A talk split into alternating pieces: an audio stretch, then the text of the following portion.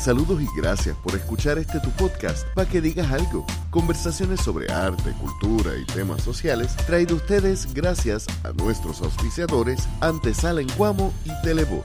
Yo soy Leonel Santiago y hoy concluimos nuestra conversación con la novelista Sandra Santana. Que lo disfruten. La periodista Ruth Hernández me acompañó en una presentación de la novela en la UPR en Carolina. Ella habló de distintas modalidades de trata. Oye, hasta las personas mayores, cuando ya se cansaron de, utilizar a esa persona y, ya entró en años, entonces es una modalidad también de trata de viejitos. Una modalidad que hay con las menores, me imagino que con varones también puede ocurrir. Se las llevan un viernes y las regresan el domingo o el lunes. Entonces, de momento tú ves que una noticia, desapareció una joven de tal edad y después no, ya apareció. No necesariamente fue eso, pero es una modalidad que las utilizan un fin de semana y las devuelven. Hasta ese punto, o sea, están ellos siendo muy creativos con estas modalidades de trata, inventando y ahora con las redes sociales el peligro está creciendo cada vez más porque los jóvenes son muy confiados, no tienen malicia. Correcto, y de hecho por eso también te decía que aplaudía el que lo hubieras puesto en los años 80, porque hoy es mucho más fácil de, de creerlo, porque lo hemos visto. Y romper con esa mentalidad de que esto es algo nuevo, esto nunca ha pasado, para que esté pasando hoy con la cantidad de veces que ocurre, es porque ya es algo sistemático. Y hay algo que noto en la novela y que me pareció bien interesante, hablando sobre la, voz narrativa que vas corriendo de personaje a personaje. La novela tú la vas enmarcando en distintas escenas y obligas al lector a cazar la historia mientras va viendo distintas escenas. Pero la novela mantiene un realismo, algunos dirían pesimismo, porque no creas un héroe salvador. Tú no más, bien, son antihéroes, sí. Son antihéroes. Lo más que podría uno es empatizar con uno de los personajes porque tiene unos traumas de, de unas quemaduras de la niñez y uno podría decir, pues, no está bien lo que estás haciendo, pero eres el menos odioso de estos personajes. Sí, sí. Y tampoco utilizas como que un Deus ex máquina para salvar a la niña que es secuestrada sin decir mucho de la historia hay muchos asuntos que decides dejar sin resolver. Lo dejas abierto para quizás unas próximas continuaciones de la historia, pero también es el hecho de que en la vida real, esto sigue siendo un problema, también a veces ocurre que uno ve una noticia y no saben qué, en qué termina. Uno conoce, arrestaron a fulano porque le encontraron en su laptop doscientas y pico de fotos de menores.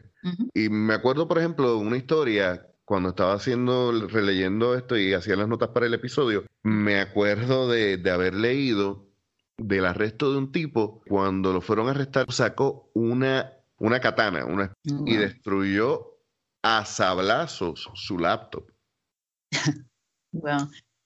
algo, algo grave, bien grave tenía él ahí. Exactamente, porque para tú destruir evidencia en los ojos del, de un guardia, sabes que el cargo por destrucción de evidencia tiene que ser menor que lo que tú tuvieras ahí. Claro, claro. Esa decisión de, de no tener un héroe, de dejar con ese suspenso, ¿la tenías desde el principio? ¿La fuiste desarrollando? ¿La historia te llevó sola allí?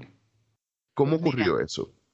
Mira, desde que me senté a escribir la novela, yo sabía cómo iba a terminar y sabía que no iba a tener un final feliz. Yo lo sabía, porque me quería apegar bastante a la realidad, quería retratar bastante la realidad y no es un, crimen que esté resuelto en la vida real. Sí, recuerdo haberte escuchado hablando con Emilio del Carril y los dos estuvieron de acuerdo de que a veces el público general está demasiado acostumbrado a los finales felices. Sí, y son los más bonitos, ¿verdad? sí, pero no necesariamente son los más reales. Claro, claro. Yo quería dejar un final abierto porque pues la posibilidad de una segunda parte y que el lector interprete qué va a pasar después de ahí, mira cómo terminó esta historia. Y hay situaciones, como tú bien mencionaste, que yo quise utilizar la ambigüedad a propósito Porque esta es una novela en la que el lector tiene que participar activamente. De hecho. Definitivo, y eso me encantó. Sí, hay, hay, de hecho, hay unas pistas que se van dejando, son, son unas pistas leves. Un lector abusado se puede dar cuenta. Yo cuando alguien me comenta que terminó la novela, yo le hago una pregunta que no la voy a hacer aquí para no estropearles la, la, sorpresa, pero yo le hago la misma pregunta a todo el que me dice que terminó la novela. Y hasta ahora uno solamente me dijo que descubrió en, no al final, sino antes del final, porque hay que descubrir algo. Eh, yo utilizo el dato escondido, es, una técnica que me fascina. el dato escondido para los personajes, porque los personajes ahí, muchos no saben quién es quién, porque pues, tienen una, una doble vida, y utilizo el dato escondido para el lector. El lector tiene que descubrir al final se descubre claramente ahí, pero antes de eso el lector puede descubrir porque hay unas pistas. Y para el que no esté acostumbrado, es como tú dices, tienes que leer con detenimiento para, para ver unos detalles que la primera vez que yo lo leí, para mí fue mucho más cerrado ese final, pero por esas pequeñas pistas que vi, me da la impresión de que quizás hay una esperanza, pero no creo. y es como que es frustrante, pero es súper interesante porque veo como, como tú dices, el lector participa con su imaginación activamente y de hecho cuando la leí hay un meme que dice que el leer es mirar a un árbol muerto mientras alucinas. Mm, sí. Como son escenas cortas donde dejas información fuera a propósito. La imaginación mía se volvía loca buscando dónde estaba esa información que yo estaba buscando. Y hubo momentos donde yo volvía hacia atrás porque quería resolverlo antes del final. Llega un punto donde tú dices, ok, no, aquí no va a cerrarse la cosa. Tú sabes que cuando yo empecé a escribir, yo empecé de una manera, ¿verdad? Y a la quinta página dije, no, esto no va a funcionar así. Yo tengo que encontrar una manera de que sea una lectura ágil, que el lector se interese porque yo quiero una trama de acción y yo quiero suspenso. Sí, es un excelente suspenso. Buscando y buscando cómo lo iba a hacer, pues me llegó en un momento, yo seguí leyendo otras cosas hasta que me llegó, ¿verdad?, la, la iluminación y dije, tengo que fragmentar la historia no puede ser una historia lineal, esto tiene que ser fragmentada. Entonces ahí fue que se me ocurrió hacerlo como un rompecabezas. De hecho, a algunos escritores o a muchos les funciona hacer un bosquejo con las ideas y escribir. A mí no me funciona. No me funcionó con la novela, no me funcionó. Y yo lo que hice fue un rompecabezas. Entonces utilicé como, como un papel cuadriculado, bueno, capítulo uno, en tal mm. sitio, focalizo en tal personaje. Capítulo 2, en tal localidad. Entonces, para yo misma no perderme también, porque al fragmentarlo de esa manera, corría, corría el peligro de perderme. Entonces, los detalles más importantes y las pistas, yo los iba escribiendo en ese rompecabezas. Y así fue que lo hice. Y decidí mm. entonces unas pistas aquí, otras allá, y unas cosas bien sutiles, ¿ves? yo quiero que el lector sea partícipe, no, no dárselo todo. Ya no estamos en tiempos de dárselo todo digerido al lector. Hay que, hay que hacerlos que participen, invitarlos a participar. ¿Esa técnica lo aprendiste de algún profesor? ¿Se te ocurrió a ti de la nada? Se me ocurrió ahí y recuerdo que... porque está genial. sí, cuando defendí la tesis, recuerdo que una de las presentes, que es psicóloga, me dijo, tú sabes que ese, ese método yo lo utilizo en psicología. Y después estuvo bien, bien impresionante, ¿verdad? Me, me, sorprendió. Ya, pues mira qué bien. Pero yo, yo me lo ideé, lo ideé en ese momento. Y tenía ese, ese rompecabezas por localidad, por capítulo y, y por pistas. La idea general la tenía, pero le fui añadiendo, tú sabes que cuando uno escribe novela, pues le va añadiendo cositas en el camino. Y necesitaba no perderme yo misma. Y también para verlo entonces al final, que fuera un relato coherente, que el lector me entendiera, porque el, el escritor sabe lo que quiere decir, pero es necesario que el lector entienda también. Definitivo. Me eh. recuerda hace un tiempito, estaba viendo una entrevista que le hicieron a, Stephen King y, él decía, la narrativa es lo principal, la narrativa es el camino ahora. Yo lo que quiero es hacerlo lo más efectivo, elegante y atractivo posible. Que es lo que tú dices, ya tú tenías la historia. Ahora, lo que tú necesitabas tiempo para montar era cómo contar la historia. Y para quien no es escritor, no hay quizás una diferencia.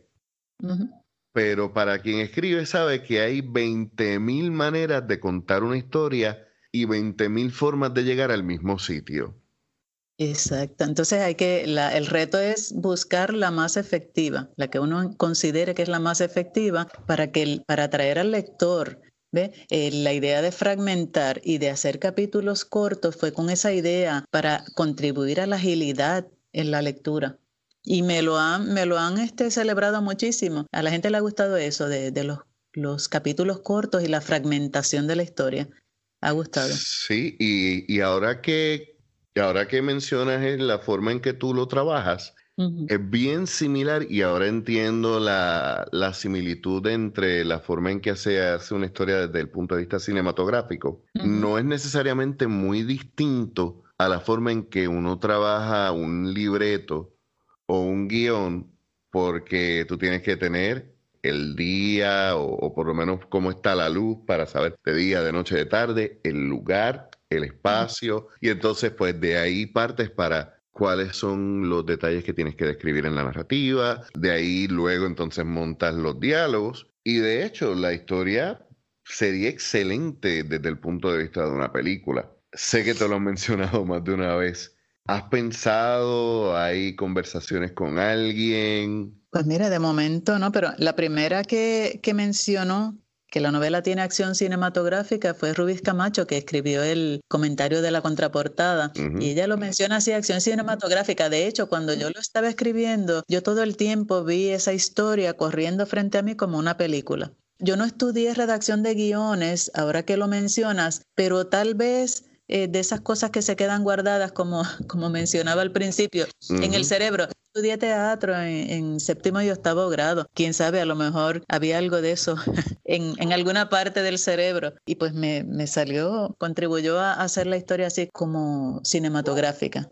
Sí, y también eso By the way, probablemente lo que tiré luego de esta conversación sea un, un, episodio solo sobre la creatividad, y hay un psicólogo y filósofo de, filósofo de apellido de Bono que habla de la teoría de pensamiento lateral y él habla de la diferencia entre creatividad e innovación y la innovación es utilizar herramientas de otro medio para resolver los issues en el tuyo, las dificultades.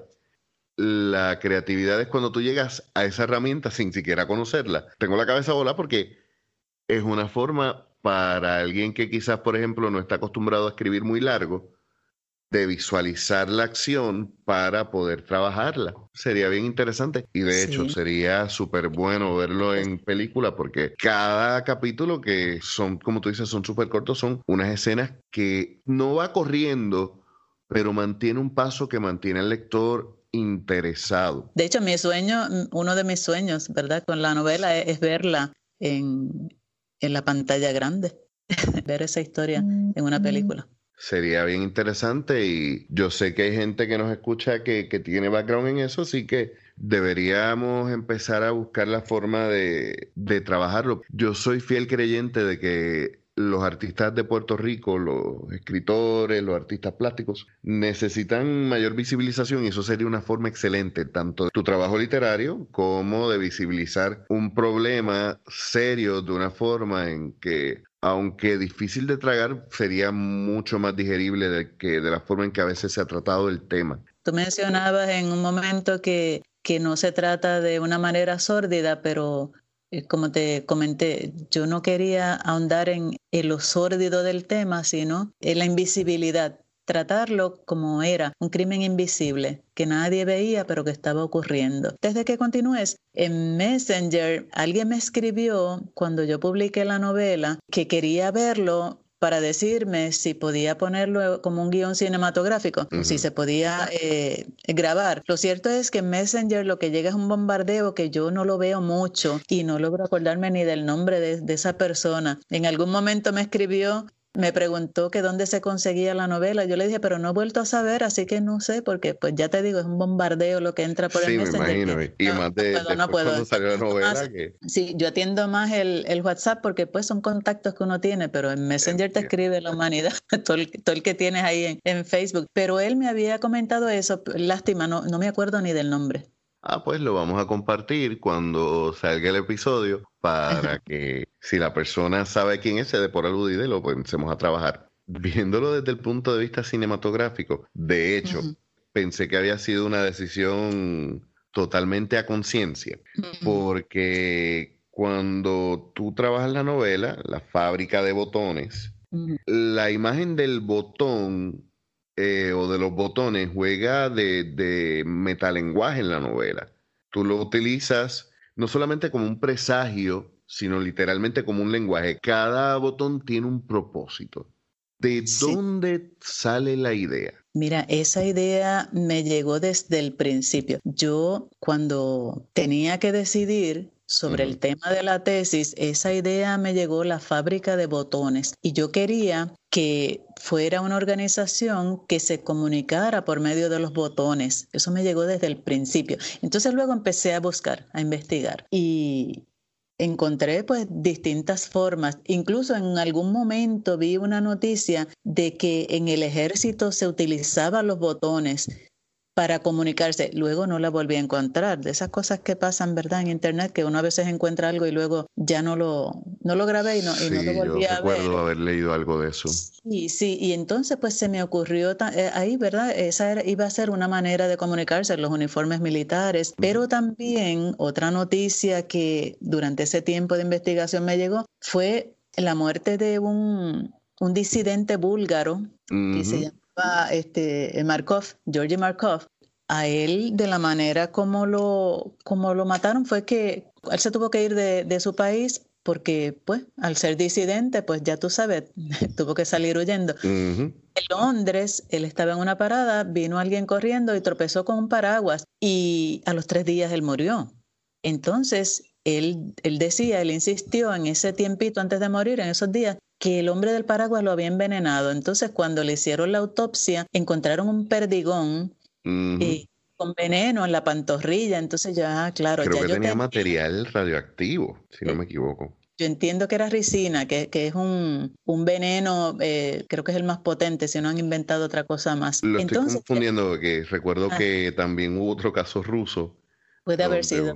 Eh, donde hubo algo similar que también la historia de, los disidentes en ese bloque es interesantísima. Exacto, exacto. Sí, pues tú buscas, por ejemplo, en internet paraguas búlgaro y te sale la historia de cómo funcionaba. Ya yo tenía la historia y yo quería que los botones, que una de las formas en que la fábrica utilizaba los botones era para envenenar a la gente o para sedarla. Y quería buscar la manera de cómo ponerlos a funcionar. Entonces, cuando leí esa, esa historia, esa noticia, pues los puse a funcionar como el paraguas búlgaro. Yo, pues, claro, es, la manera, con perdigones, porque pues tú sabes, poner ahí un, un, veneno líquido, pues iba a ser de difícil manejo. Pero entonces, pues sí, y los botones forrados que ya casi no se ven. Eh, sí, de hecho, eh, a mí me... Mm, el momento en que se retrata para mí la seriedad del, del asunto de los lenguajes de los botones es cuando están en el carro y como toda carretera puertorriqueña, ocurre algo que eh, como que hay un tropiezo y se le caen unos botones. Que como que cuidado. Y ahí, ok, o sea, si ellos que son los malos los manejan con cuidado, esto es peligroso. Claro, claro. Eh, eh, tú sabes que a lo largo de la novela se habla de un botón que es el emblema de, la fábrica. En la contraportada está ese botón, yo lo tengo. Ese botón que, que poca gente me ha dicho que parece un payaso, es como una máscara de teatro, pero más parece un es una figura ambigua que cuando yo la vi yo dije, este es el lema, este es el emblema de la fábrica de botones y lo compré y lo tengo aquí. Mm. Te pregunto, has usado una palabra muy importante, la, invisibilidad. Tú estás señalando no solamente el crimen, lo cual obviamente es lo, lo, lo obvio y directo, pero tú estás señalando la invisibilidad de ese crimen y el hecho de que puede ocurrir en un momento donde todo el mundo esté de party, nadie se dé cuenta y es algo de todos los días, como lo mencionas, y se da en 20 mil formas. Obviamente esto tiene mucho que ver de tu trabajo como activista por los derechos humanos, como alguien que, que se ha aliado en sindicalismo, en causas sindicalistas que te obligan a tener una, una mentalidad de grupo y de proteger al más débil. Pero hay gente que diría que la literatura debería como que entretener, que hay temas que es mejor no tocar. Y fue algo que hablé por encimita con Daira Lee Montoyo cuando hablamos de, su libro Tengamos Texto, con su poemario Tengamos Texto.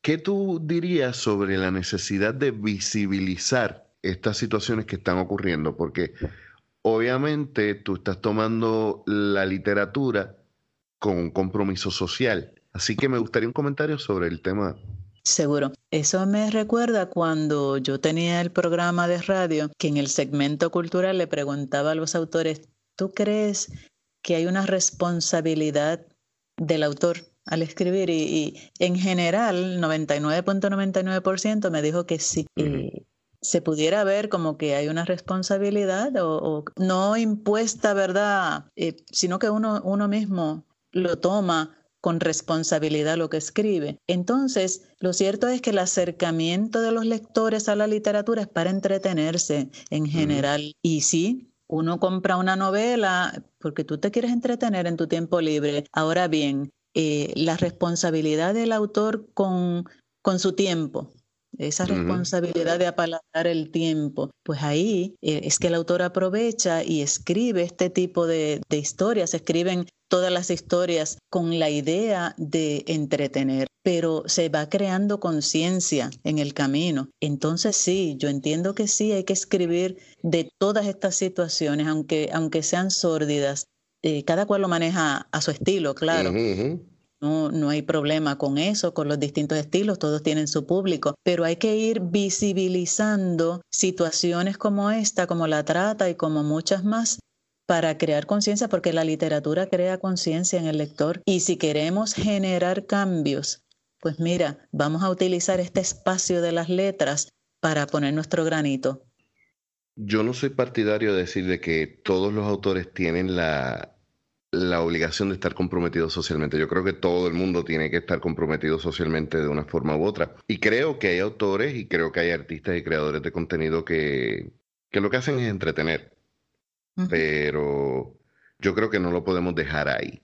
Si lo dejamos solamente en entretener y no hacemos que nuestro público piense, no estamos aportando, sí, hay un aporte a la literatura, pero es como tú dices, hay que dar algo más, hay que, y más en tiempos tan difíciles, hay que trabajar y crear con un propósito. Desde cada espacio, yo siempre pienso que se puede hacer algo desde cada espacio. Y entonces desde la literatura, pues desde aquí ayudamos a crear conciencia. Y eso es bien importante, eso es bien importante porque a veces esperamos que el gobierno se encargue de todo, pero eso no siempre ocurre, y mucho menos cuando se trata de, ciertos temas o, o, de, en el área cultural, por ejemplo, que tú sabes que no, no es mucha la importancia que se le da a nivel del Estado, pues entonces nosotros desde este espacio de la literatura y la cultura podemos hacer muchas cosas, muchas cosas, porque desde las artes se mueve al, a los lectores, a los espectadores, a crear esa conciencia y a reflexionar y a pensar, bueno, esto es así que, que yo puedo hacer, ¿verdad? Porque es como, como un juego de dominó. Tú mueves una fichita aquí y, en algún momento se va a mover otra por allá y, pues estamos contribuyendo a generar esos cambios que queremos ver para un mejor país. Eso es así. Me encanta lo que dices sobre la, la responsabilidad entonces de nosotros como escritores de mantener la cultura y de trabajar por la cultura y haces de forma directa e indirecta la, la correlación o la relación entre la cultura y el compromiso social y me consta que tú lo llevas más allá de, la prédica, lo llevas a la práctica, entre los muchísimos sombreros que tú te pones. Uno que te lo estás poniendo por segunda vez es el de presidenta del Pen Club. Y me parece que cuando tú hablas de una responsabilidad con la cultura, lo haces como presidenta también del Pen Club, como una institución que se interesa en, mover la cultura. Háblanos un poco del Pen Club, por favor. Bueno, eh, Pen Club en Puerto Rico se fundó en 1965 ya cumplimos 55 años y lo hemos estado celebrando a lo largo de las distintas actividades que hemos estado haciendo en la organización. Eh, la fundadora fue Nilita Vientos Gastón, una mujer, como yo digo, de muchas luces. Ella fue escritora, periodista, ensayista. Eh, una mujer con tu mismo espíritu. tremenda, ¿no? Una mujer de armas tomar, como dicen en España. Eh, directora del, del Ateneo por 15 años. Y, el Pen Club no es de aquí, el Pen Club originalmente es irlandés. Se fundó en Londres en el 1921. 1921. Y la idea originalmente fue un, club, por eso se llamaba Pen Club, un club de, de, escritores que se reunían a hacer tertulias, ¿verdad? Era algo bien social. Luego de la primera, la Segunda Guerra Mundial, los miembros del Pen Club en aquel momento decidieron que los escritores podían tener una voz más influyente, que podían influir más en sus países. Entonces decidieron incluir como parte de sus estatutos la defensa de los derechos humanos y la libertad de expresión. Entonces, PEN de Puerto Rico está afiliado a ese PEN International. Así mm. que nuestros fundamentos son los mismos de PEN International la, defensa de los derechos humanos, la libertad de expresión y por supuesto el fomento, la promoción de la literatura en Puerto Rico. Son 145 centros alrededor del mundo. ¿Y cómo uno se hace miembro? ¿Cuáles son los requisitos? Ok, para nosotros cada país tiene sus, sus, requisitos. en Puerto Rico en algún momento eh, había que tener dos libros, dos libros publicados, me parece que era, pero el año 2014-2015 fue bajo la administración de Murati, se cambió a, que por muchos motivos, a veces los escritores no tienen su libro propio, pero escriben en antología, ¿verdad? Pues que si has publicado en papel, en antologías, en revistas, por lo menos hasta el momento, hasta el día de hoy, en el reglamento no contempla los los blogueros, por ejemplo, y los que publican en Internet. En algún momento cambiará, ¿verdad? después, más después de esta pandemia. Pero de momento es que hayas publicado en papel. Entonces, puedes eh, ser miembro de PEN como escritor. Hay una categoría que es la de escritor, hay una de estudiantes, porque pues hay, los estudiantes de literatura pueden pertenecer al PEN y hay personas que no son ni estudiantes ni, ni escritores, pero les interesa, les interesa estar, eh, ser miembros del PEN y pues participar de las actividades y ayudar como voluntarios, también pueden pertenecer al PEN. Además de por la pandemia, lo cual es un reto bien interesante para los creadores de contenido. Y digo creadores de contenido porque hablo de, de los de creación literaria, pero también hablo de todo lo que es contenido en las redes sociales, en YouTube, en blogs, etcétera, como una misma cosa porque se a la larga en este medio que son los medios digitales, pues termina siendo una sola cosa, contenido para consumo. Pero más que por la pandemia es el hecho de que los medios digitales nos van a presentar unas formas de jugar con los formatos que quizás no están tan contemplados por el PEN. Por ejemplo, eh, aunque está publicado, Abel de Andrea, y lo voy a poner en, en las notas de este episodio, tiene un excelente video sobre su pieza Los hijos del polvo. Me encanta ese video, eso, eso quedó genial. Ese video específico, al tú ponerle las imágenes que incluye, le da otro aspecto que sigue siendo poético aunque no sea literario. Y en el estar, y quizás no nos fuimos bien lejos del tema, pero este, así son las conversaciones. Mm, me parece que vamos a tener una, una nueva forma de crear en los próximos meses, porque no creo que, que, seamos años. Ya estamos viendo unas formas en que distintas formas no solamente literaria, sino distintos medios se van mezclando. Por eso es que no, no solamente lo quiero enfocar en poesía, que es el, el medio que yo trabajo regularmente. También vamos a trabajar con pintores, quería trabajar contigo específicamente como novelista, aunque sé que eres poeta también. Pero nada, ya estaba dando como que mucha vuelta en el asunto. Gracias por el tiempo que has pasado con nosotros. Antes de terminar, por favor, déjanos saber dónde te conseguimos en las redes sociales, dónde conseguimos el Pen Club y dónde compramos la fábrica de botones, además de cualquier otro libro que quieras mencionar, por favor. Ok, lo primero es darte las gracias por la oportunidad. Ha sido una conversación que me ha encantado. Me encanta conversar contigo. Eh, Siempre, gracias. Me consiguen en, en Facebook, tengo la página de escritora, Sandra Santana Escritora. PEN de Puerto Rico Internacional, así se llama la página de grupo que tenemos en Facebook, PEN de Puerto Rico Internacional. Se enteran ahí de todas nuestras actividades. Es un portal literario, así que ahí publican sus actividades pues muchas personas. Es bien movido, es bien dinámico, es bien dinámica la página. Entonces, el, el libro, la novela se consigue en los sitios donde no hay librerías, libro787.com eh, en Plaza Las Américas, Casa Norberto, en Río Piedras, Librería Norberto González, Librería Mágica. En el Candil se agotó, me dicen, pero quedan en la casita en Aguadilla, también en Laberinto en San Juan, y en Biblioservice en Atorrey. Perfecto, vamos a estar añadiendo en las notas esas direcciones. Gracias de verdad, la conversación contigo siempre es amena. Gracias por el tiempo y gracias a ustedes por escucharnos. Nos escuchamos la semana que viene.